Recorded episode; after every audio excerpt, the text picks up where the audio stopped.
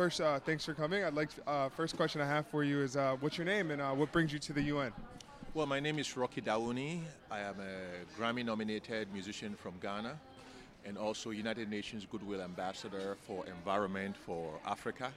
So, for the last few years, the General Assembly has been a place that you know usually I will interrupt my touring, my recording, everything, and then make time to come here because I've always believed in the power of art and music to help policymakers to communicate ideas and also inspire, uh, you know, change.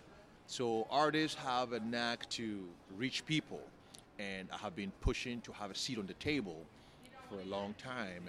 And this year, especially, we are in a year when you know climate change and our changing climate is on the top of the agenda everywhere.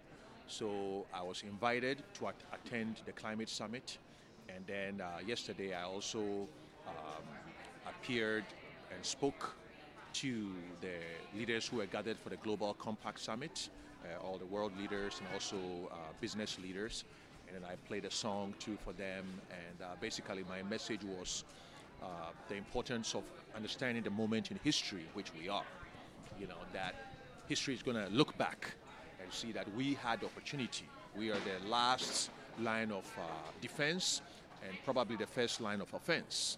So everybody in the room, regardless of their background, has to know that this is like uh, the arc of providence pulled them to that moment. So we all have to make sure that what when we leave there, we leave there with a sense of action because right now what the world needs is action.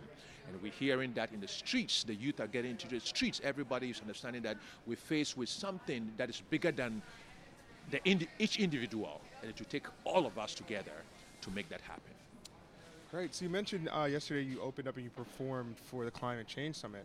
Uh, can you tell me a little bit about your thoughts on climate change and um, you know what we can do to uh, mitigate the effects that it's having on the uh, planet? Well, you know, in every situation, you know, you know, growing up in Ghana, you know, growing up also in the traditional setting, and then growing up also in an indigenous family, that agriculture and farming was a way of life for us. So I understand the connection of people and communities to the land and the importance of trees and forestry and importance of seasons when you plant food and importance of the weather being there to, to make sure that your yields are right for the for the community to thrive because you have food available. But over the years I have been observing that a lot of the lands that used to be fertile and grow food, all of them literally have stopped being able to support, you know, food growth. The rainfall places that used to have rainfall patterns used to have certain types of food that used to grow there because of the type of rain and climate that was there. All of them have changed. You know so with my own eyes i have been seeing in my own lifetime like there is a gradual change in the environment and it's been impacting people. And you see like and you never see it happen till you see how many people move from this from the villages to the cities because agriculture is no more yielding anything. They plant their foods they don't get any crops so they don't have any livelihood. So they have to move into the city. So these cities are becoming overpopulated. So I have seen the real evidence of this changing climate and how it's impacting people. And then, obviously, when we started looking at the data, the data started becoming uh, available, the scientific backing started becoming available for us to see on the global level what was happening. We all knew that we have breached a certain, uh, shall I say, a certain wall when it comes to our relationship to the earth and how it was also going to be supporting systems and life in the future. And the evidence has showed that it's also due to human, you know, human influence, like our lifestyle, carbon, you know, cars, the carbon footprint that we're creating, you know, the amount of plastic that we throw in the ocean, you know, the pollution that is going on, the emissions everywhere, you know, unchecked development, you know, unchecked greed, unchecked pursuit of endless development without any kind of moral or overarching, shall I say, um, uh, uh, parameters that will check it. And I feel that right now we're feeling like we're paying the price for it. So what do we do? You know, and I feel that the solution lies in all of us, first of all, everybody from every sector of the human community has to be part of the solution. The solution cannot come from one place because it's a human thing. It's cross borders. It doesn't care, you know, what nationality you're from or what ethnic group you belong. So I see, first of all, it has to be from policymakers, politicians, businesses, the general public. But every time I've had people come up to me and like, okay, so climate change seems like a very big idea. It looks like the, you know, an idea that the solution, people feel powerless. But I say, no, the power is actually in the hands of people.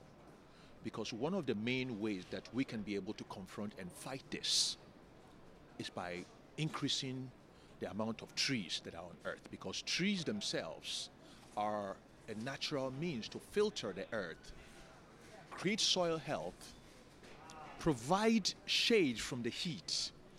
And I say that provide us food. So all the different aspects of the impact of climate change that we're talking about we have already been given the tools and ability, but we've spent time totally deforesting. So we're at a time when we really need to have more trees to starve this, the influence of climate change, at a time to when deforestation is happening so rampantly around the world. So what we need to do is that everybody has to make it a responsibility to plant a tree.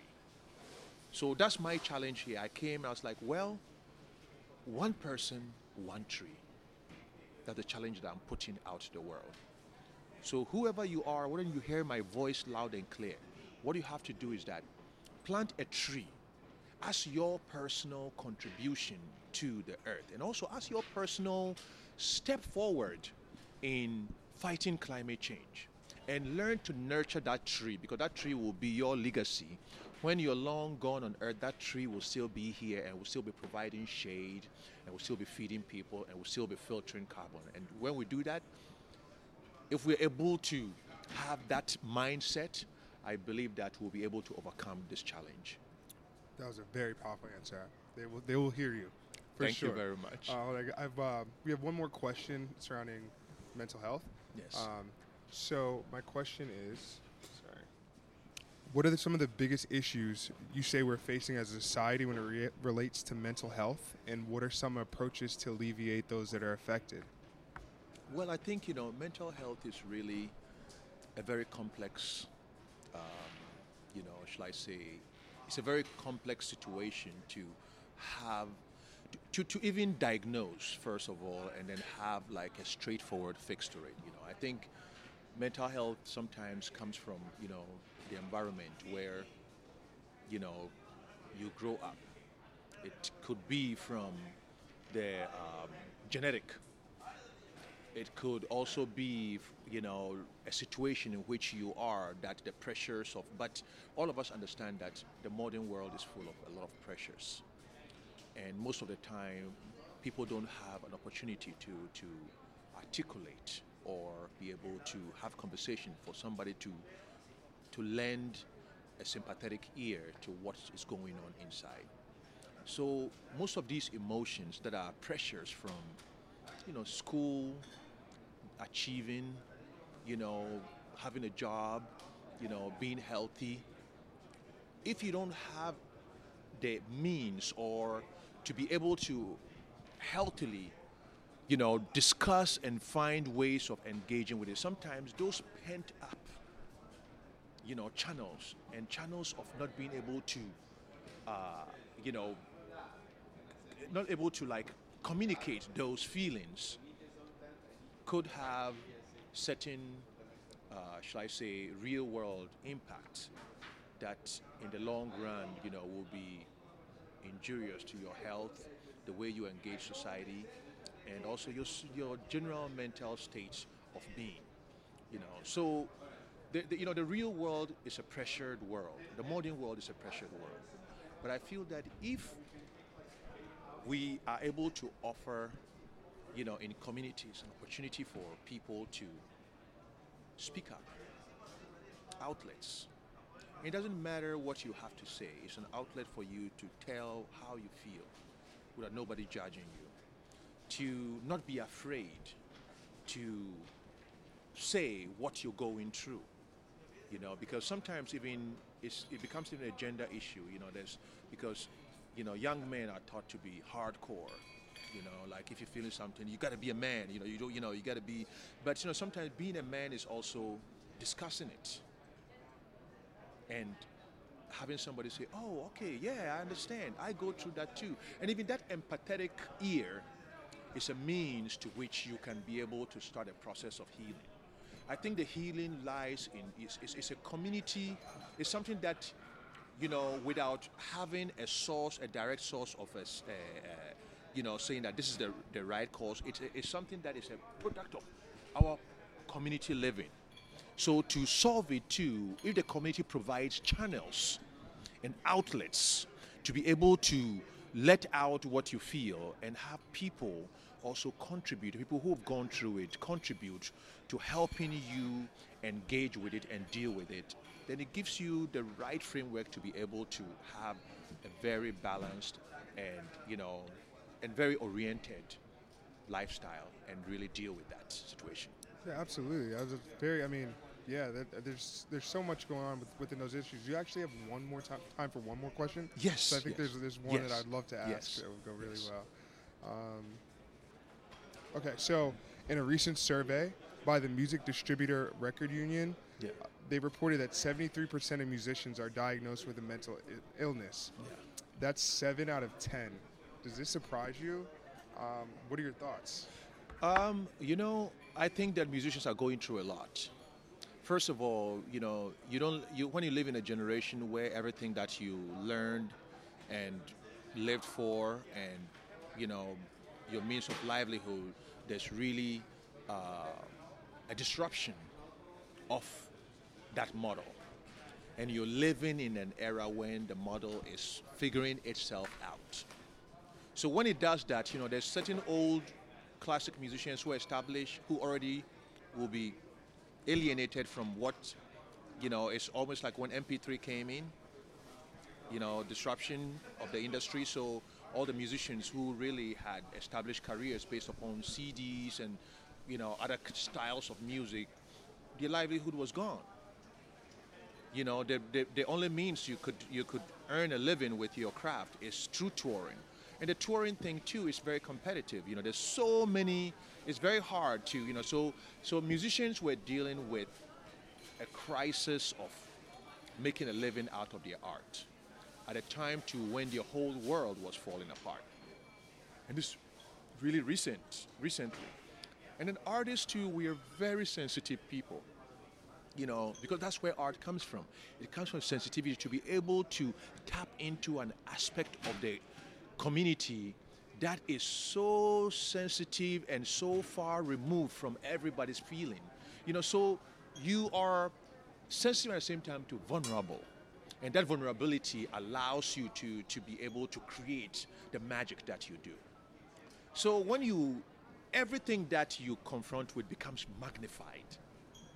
You know, so an artist will sit down and things that are usually people will think is like, you know, you know, water under a bridge, an artist will roll it in his mind in so many different ways because that's like the root of the art.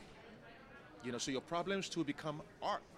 You know, and then in in terms of really looking at it all these ways, it also puts you in terms of a mental, so your your mental, emotional, and financial, uh, you know, orientation is all threatened because of the changes in the climate of what you know you were born to do.